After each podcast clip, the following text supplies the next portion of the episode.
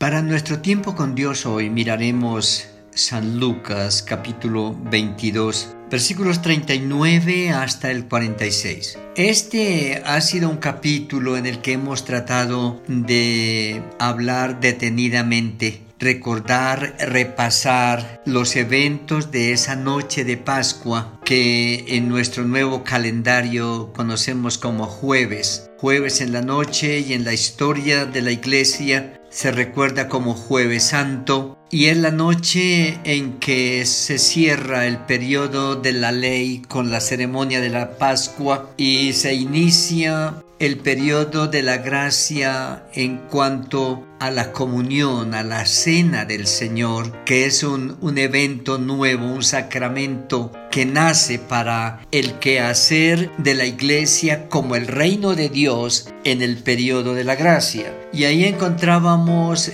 el momento del encuentro para evaluar, para compartir, para estar juntos, para hablar con claridad y, de cierto modo descarnadamente de lo que iba a pasar. Y el Señor les cuenta de su tragedia, de su dolor, de lo que va a sufrir, la situación por la que tiene que pasar para cumplir el propósito amoroso de el plan de redención a nuestro favor y está advirtiéndole a, sus compañeros, a sus escogidos, a sus discípulos, a sus amigos, como lo llama con tantos sinónimos, de que iba a haber crisis al interior del grupo y les quería hablar con anticipación para que cuando esto sucediera ellos pudieran recordar que la palabra del Señor era cierta, era veraz y que así como presenta la situación crítica, también presenta la respuesta, la solución, la fortaleza que iban a recibir para volver y continuar en la tarea que Él les había encomendado.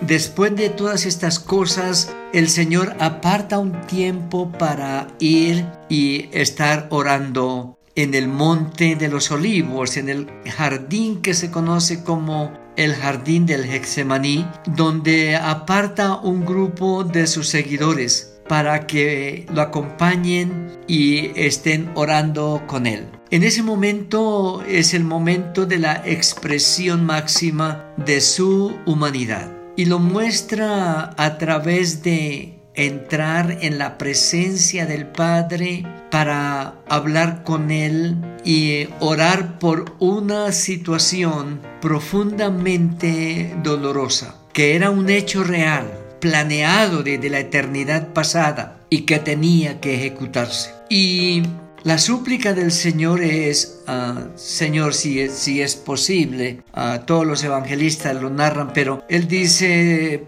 pasa de mí esta copa, pero no se haga mi voluntad sino la tuya. Y está hablando acerca de el cumplimiento de la voluntad trazada de antemano y en el plan de la voluntad de Dios, Dios Padre, Dios Hijo y Dios Espíritu Santo, se había planeado voluntariamente, por amor a nosotros, buscarnos, encontrarnos, redimirnos y volvernos a una relación con Él de padre a, a hijos y de hijos a padre. Y así es como el Padre toma la decisión de entregar lo que es más amado para Él, que es su Hijo y Él no va a cambiar. Y el Hijo toma la decisión de cargar sobre sí la carga del pecado de la raza humana para poderle libertar del pecado a través del perdón, garantizarle que no irá al infierno aquel que en él cree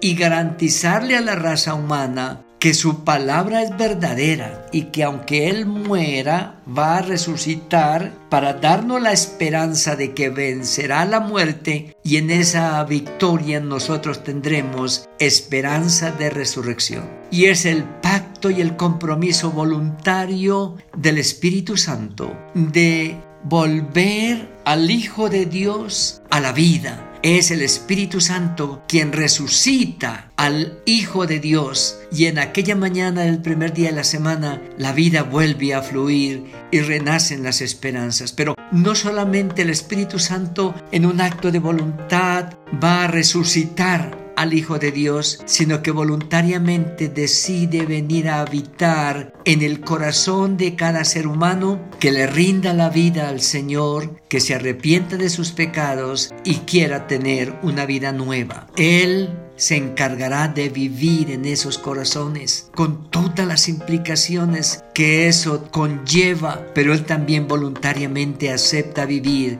en un corazón como el nuestro, con todas nuestras situaciones y circunstancias humanas y está ahí con su paciencia, con su amor, con su gracia para sostenernos porque era un pacto de voluntades. Y el Señor está diciendo, lo más doloroso al fin de cuentas no es tanto la cruz, el desprecio y el calvario, sino el tener que hacerse pecado por nosotros. El santo, el perfecto y el glorioso, dice Pablo, por nosotros fue hecho pecado. Hasta el punto de que la escritura nos muestra que está tan cubierto por nuestro pecado que el Padre no ve sino pecado en él. Y él dice, Padre, ¿por qué me has abandonado. Era como una ruptura temporal de esa relación y era lo más doloroso para él porque nunca se había roto esa relación con el Padre, pero como tenía que identificarse con nosotros, que por nuestro pecado rompimos nuestra relación con Él, Él sentiría lo mismo que siente un pecador al estar lejos de Dios. Pero al volver y clamar y acercarse a Dios, renace la esperanza de una relación nueva y todo fluye para comenzar de nuevo. Y es así como a pesar de morir, bajar al sepulcro, resucita. Y es nuestra misma esperanza y oportunidad de acercarnos al Señor